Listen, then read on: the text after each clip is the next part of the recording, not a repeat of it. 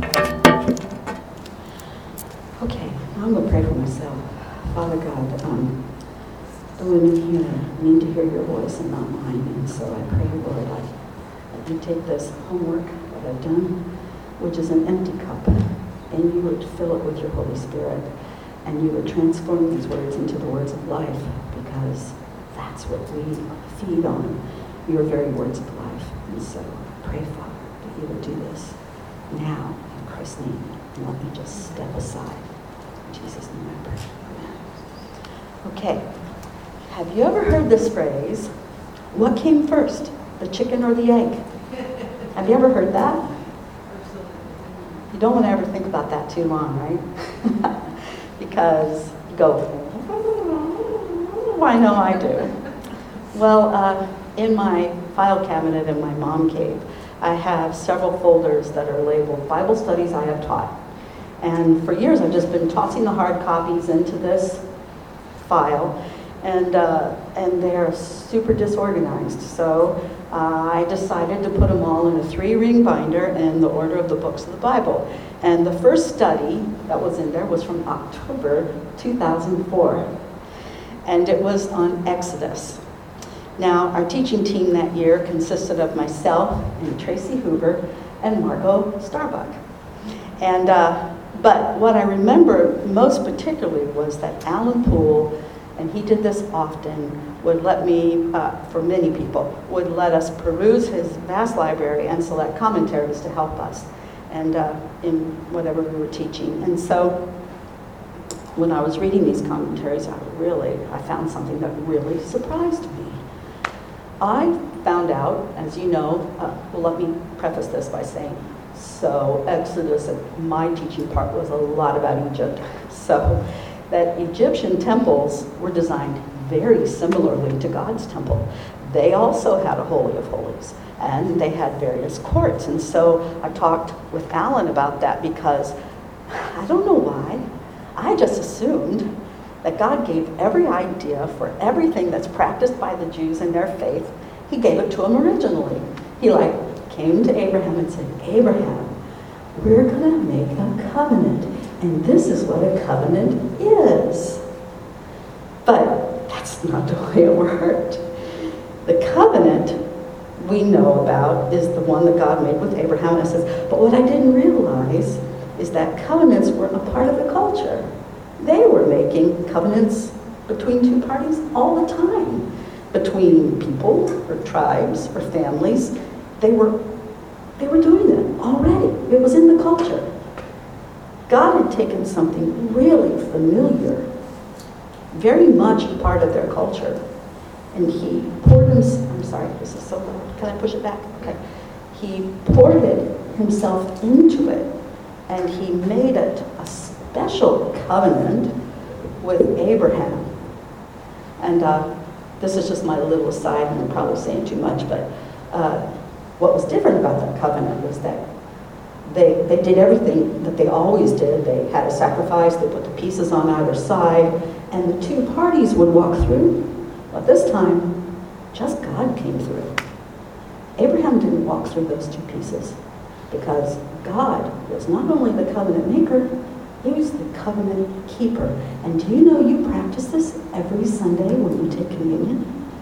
Because the bread is the sacrifice, and it breaks, and it's placed down, and you walk up to the table, but God comes to you during that time. So it's a rehearsal of the covenant, so having been made to us. All right, I didn't have to tell you all that. Okay, let's see, so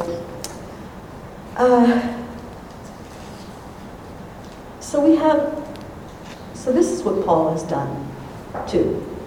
And he has explained, he's got this divided congregation, culturally divided. He's got the Jewish and he's got the Gentile. And he's used the Mosaic covenant or Mosaic law, as we learned at first, to describe that, and to use it to describe who Christ is and what he has done. And then, because of that, he says, we have a new covenant. It's no longer the Mosaic covenant. And Jesus said, this is the sign of the new covenant. Remember, he said that. Yeah. And we talked about the differences in the two when we were going through this first part of the letter. And most particularly as it concerned circumcision. Now, what was the main difference between the circumcision of the Mosaic covenant and the circumcision of the new covenant?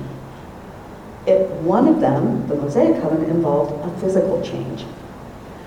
And the new covenant involved a spiritual change, a change of heart, circumcision of our hearts. Went way beyond, way beyond. So you'll also recall that last week I told you the Roman Church was divided along cultural lines, and I've said it twice. Okay, but up until now, Paul has used this discussion of the Mosaic Law as an explanation that the Jewish members of the church could really relate to. And it stemmed from something, such a part of their culture, and something that at that point was really making them stumble around because of it, because the way they had understood it all up to this time. Now he switches this to a discussion of something that's deeply understood by the Gentile members of his church. And what is that? It's adoption. So, but it's not just any adoption. It's most particularly, he takes the threads and the elements of Roman adoption, first century Roman adoption, something that they are very familiar with, and he pours God into it. He helps them to understand what God has done using something they were really familiar with. Okay, so here's how it played out. And once we understand this, then we're going to connect it to what Paul was explaining to them about their new relationship with the living God. Okay? So in Roman culture, this time in history, an adopted son was deliberately chosen. He was chosen by an adopting father to perpetuate his adopting father's name and to inherit his father's estate. A father might have a natural-born son that turns out to be delinquent or in some way incapable of taking care of the estate and the family matters. So this was to preserve their estate and their money and all the things that mattered to the family. This is why this was. So this was one way to solve the problem. This adopted son was chosen because of his superior ability to represent the family, to manage the family's future, and to inherit the family's estate. And so the process of this was very formal. In Roman law, there was this rule called patria potestas. That's Latin, and it means the father's power. It meant that the father had absolute power over his family. His children were considered his absolute possession. So in order to adopt a son that he could use in his business, his estate, his family, and for the well-being of the family's future, he had to negotiate with the father of the other family. The adoptee had to formally pass out of the patria potestas into which he was born and pass into the patria potestas of the adoptive father. So this involved a process, a very formal process. It's a two-step process. And the first step is called mancipatio, from which we get the word emancipation. He had to be emancipated from his blood-related father and that patria potestas position. It's about a position that he held. Okay? So they conducted a symbolic sale. So you can imagine the scale, the Roman scale, you know, this thing, right? And these copper pieces, these little pieces of copper, because it's just symbolic, and a little ceremony that's repeated 3 times. So here's the boy, and here's the money that's placed on the scale, and the first time they do this, The boy's natural father takes him back and says, no, no, no, no, and then they do it again. Now, that was so that the natural father could express his reluctance and communicate that to his adoptive father. That he wanted to communicate that I'm not throwing my son away. I'm not throwing him away. He is valuable to me to this day. This is something I'm that's costing me too, personally costing me. And so then they do that again, and then the third time, the son is emancipated from his birth father. And they proceed to the ceremony, another part of the ceremony that's called vindicatio. And the adopting father then goes to the praetor, or the magistrate, and presents a legal case for the transfer of the son from one family to the next. And only then is the process of adoption complete. So four really important things have happened. First, the adopted son has lost all rights in his former family to the point that he now has no existence in that former family. He's gained all the rights of his new family. And this, somebody said obligation. I'm confused by that word, obligation. This is where it plays in. He's no longer obligated to his old family. He is now totally responsible and obligated to his new family. And therefore, he's completely cut off from his past. And secondly, he became heir to his new father's estate. And even if other natural sons are born to his new father, they can't make any claim against the estate because they were natural sons. It doesn't affect the adopted son's rights. And third, the former life of the adopted son was completely obliterated. It was as if he never lived in that other family, like he was never born there, like he never lived. And all of his debts were canceled on the spot. All of his records in that family, or anything he did with that family, were obliterated. It was as if he was born on the day that he was adopted. And he became like a new person who just started his life. And fourth, in the eyes of the Roman law, the adopted father is permanently and absolutely the son of his new father. So knowing this, now let's look at Romans chapter 8, verse 12, and we'll take these verses apart and see them now in this context with this underpinning. And this is something, you know what I've found over the years about when I read scripture, is I kind of got to know the backstory, because seriously, this book was written in a certain time period, to a certain culture, and you kind of got to go grab the threads in order to really understand what the writer is trying to say. So he says, therefore, dear brothers and sisters, you have no obligation to do what your sinful nature urges you to do. And this is the reason why. Because your sinful nature was of your old existence, right? Which has died. It's been obliterated. So you don't have to be obligated to it or to follow it anymore, and it has no authority over you like it did. You've been emancipated. And all the rights that Satan may have had because of sin and condemnation and everything else that he may have had as the patria potestas of you, they've been canceled. Your debt is canceled too, what you owed. It's been paid by your adoptive father. And that was done at the cross. It was paid at the cross. 13, for if you live by its dictates, you will die. But if through the power of the Spirit you put to death the deeds of your sinful nature, you will live. For all who are being led by the Spirit of God, these are the sons of God. There's a reason why Paul calls all of us sons. It's not a statement of gender. It has nothing to do with our gender. It's a statement of position. You've become a son an adopted son with all the rights and privileges and the inheritance that is bestowed upon the adopted son. That so you are one of the sons of God in that understanding. 15. So you've not received a spirit to make you fearful slaves.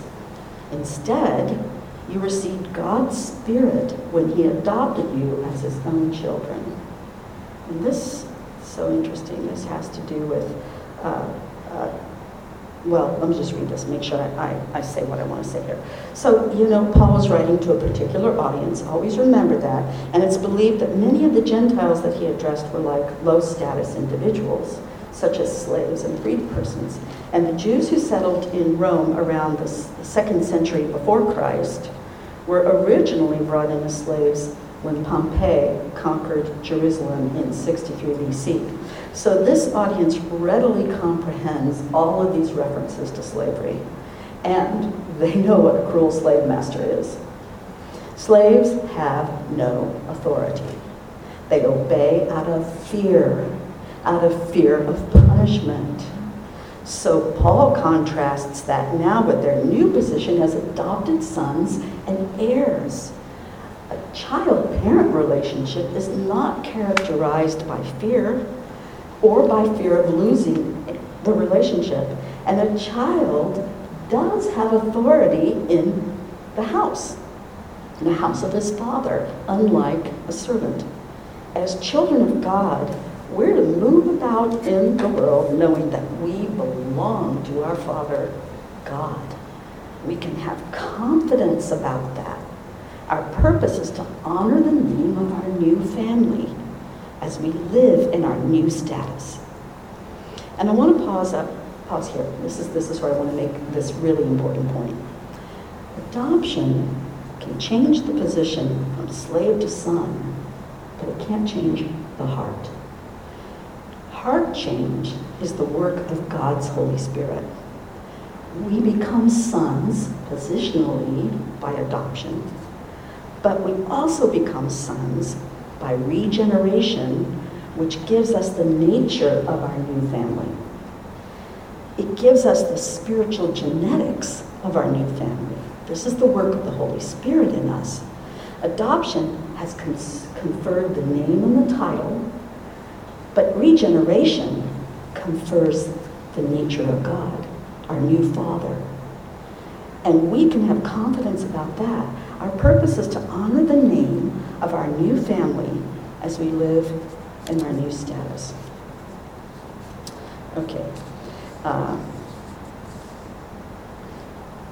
In other words, we now become not only adopted children, but we are also now partakers of the divine nature of God.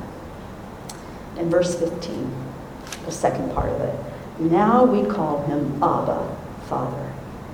Now we have access to fearless intimacy. We have no fear with God.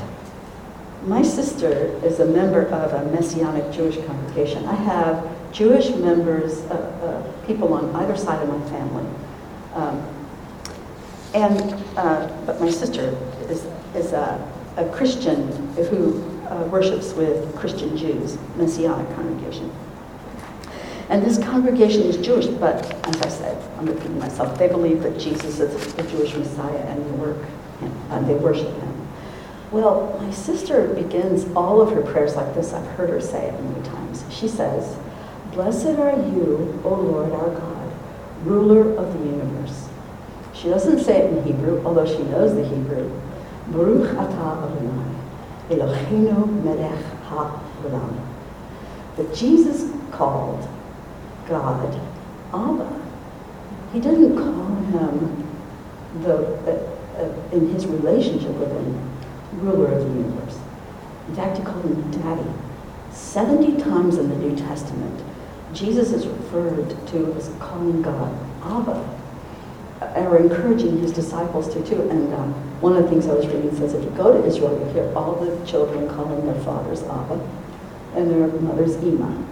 So it's intimate. The Jewish people of Jesus' day, though, were so afraid of taking God's name in vain that they didn't say his name at all. They would say Ha-Shem, which means the name. There's no intimacy there. There is fear. So Paul is telling the people in the Roman church, and subsequently he's telling us too, that our relationship with God has really changed. We read about this change in John's Gospel when Mary encounters Jesus in the garden after his death and resurrection, and he has to say to her, "Don't cling to me, for I have not yet ascended to the Father, but go, find my brothers, and tell them, I am ascending to my Father and your Father, to my God and your God." Something has changed. And how do we know that we know that we know that this is the case, that our relationship has changed, and that we are now sons? Verse 16, for his spirit joins our spirit to affirm that we are God's children. The Holy Spirit tells our spirit that it is true. He testifies and affirms to our spirit the veracity of this change. Some theologians say that the supreme name for the Holy Spirit is the Spirit of adoption. Why? Because it is his work.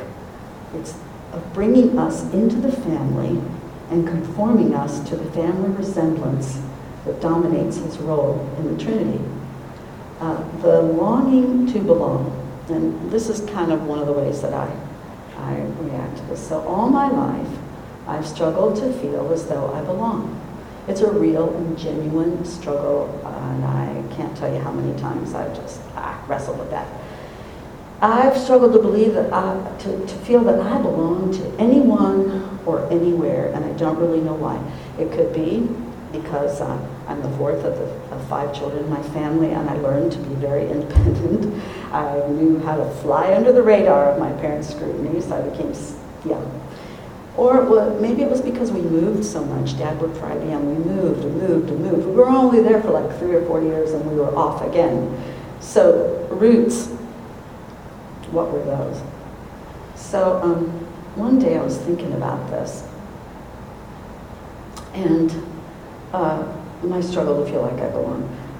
I long to feel like I belong somewhere, and I think through my head, I was thinking that, and I bet you other people feel that too.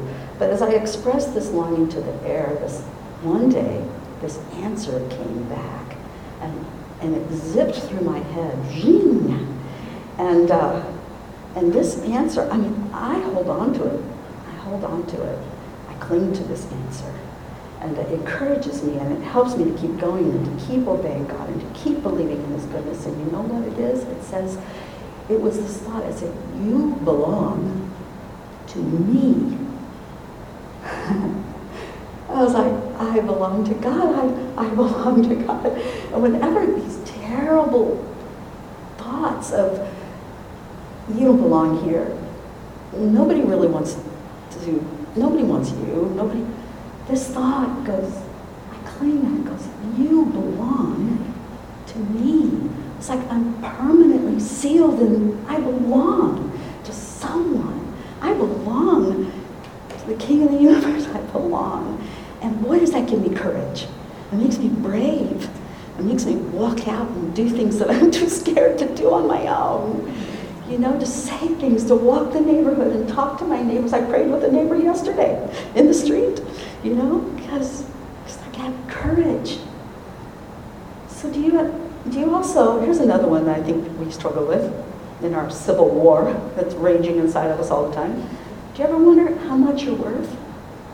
You know, we go through these periods of our life, and sometimes we feel really needed, and then you get to a stage like mine, I'm an empty nester, and now, who am I now? And, you know, what is my value? Do I have any value at all? But all those years, it was my job.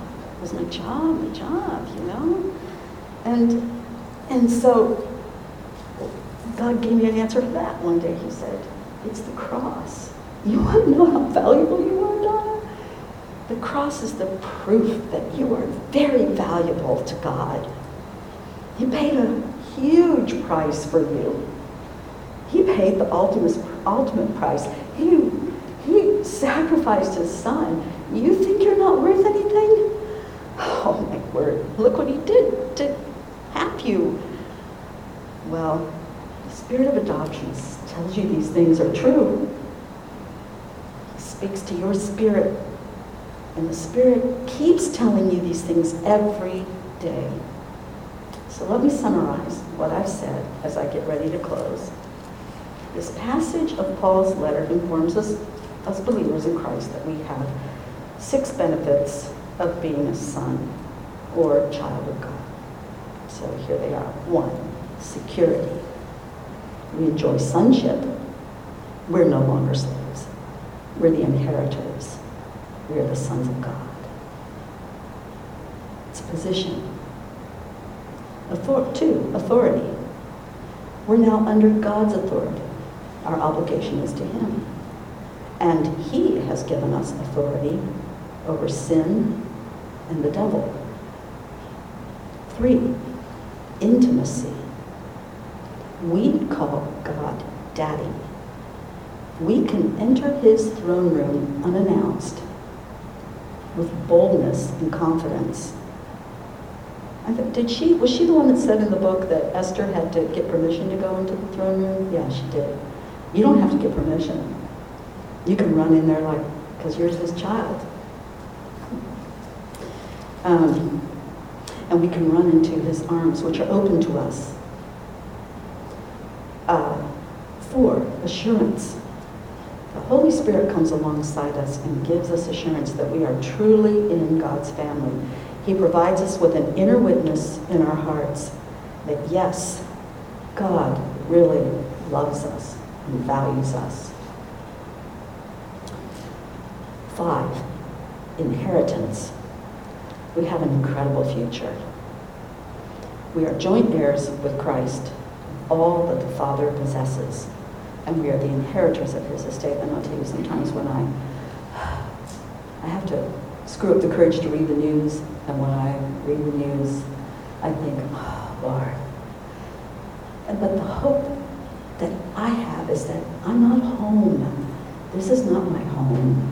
I have an inheritance. I have a home awaiting me. And this is not written in here, but I love, one of the things I used as a resource was Charles Swindoll's commentary on this book, the Bible. And he said, we're like, as adopted children, we have our bags packed. And we have our papers in our hand. That's the seal of the Holy Spirit.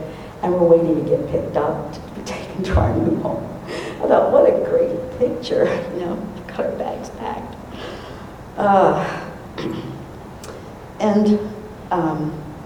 Finally, family likeness.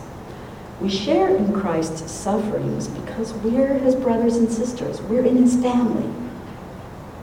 He faced rejection by the world. When He exposed sinfulness and warned of judgment and offered salvation through Himself, and we experience the same thing. When we live for Him and we speak of Him. Hey, when I prayed for that neighbor in the street yesterday who was telling me all of his troubles and things, I didn't know where he stood with Christ. He'd looked at me and said, what the heck, I just turned around. But he didn't. It gives us the courage when we represent our family, when we represent the kingdom of God, we're out there, and we also bear the family likeness of suffering, and we become more and more like the Son and our Father in our character and in our attitudes. So takes time, but it happens. So now, I have watched these videos on YouTube called The Dodo. Have you guys ever watched these things? I don't know why, but I love these stories. They're the stories of the adoption to forever families of lost or abandoned dogs, primarily dogs, other animals, but I've seen a lot of dogs. Initially, when first found, these poor creatures are really scared. They're very frightened, and they are often bearing the marks of the abuse of their abandonment. They're starving, they're thin, they're diseased. They don't wag their tails. They cower in fear. And then you will watch them be rescued and taken home. home, and you see over months, sometimes longer, that they're fed, they're taken to the vet, they're loved, they're adopted into a family. And I cry every single time I watch one of these things because I can relate. I watch this creature be transformed. They now belong, and they're loved, and they gain health, and they learn to wag their tails, and they learn to play, and they're filled with joy. And this is us. We're adopted. We're rescued. We're taken into God's house. We're fed. We are in his family. So let me close with these words from a song by Third Day. It's called You Are Mine. It doesn't take much for my heart to break. You've done it for what seems a millionth time. Whenever I hear of your saving grace and how you gave your life in exchange for mine. And it doesn't take much for me to shed a tear. You've done so many things that make me cry. Whenever I think all that I've done and everything that you have done to make it right, sometimes I wonder why you even love me. And I will tell you this. When I first became a Christian, I used to stand at the ironing board, and the tears would just point on my face because I had the hardest time believing God could love me.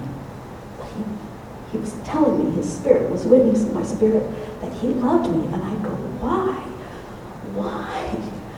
Why? And it was because later I learned it's about him, it's not about me. And why you ever chose to call me child, I remember. Just by your sacrifice, I can say, I am yours, and you are mine. Let's pray. Father God, we belong to you. And I pray for my sisters that any time they feel this terrible internal disorientation, disenfranchisement, please, O Holy Spirit of God, tell them the truth, that they belong to you, and that they're worth so much to you. You have put a great value on them and shown them through the sacrifice of your Son. May they walk with Christ today and all it means. In Jesus' name we pray. Amen.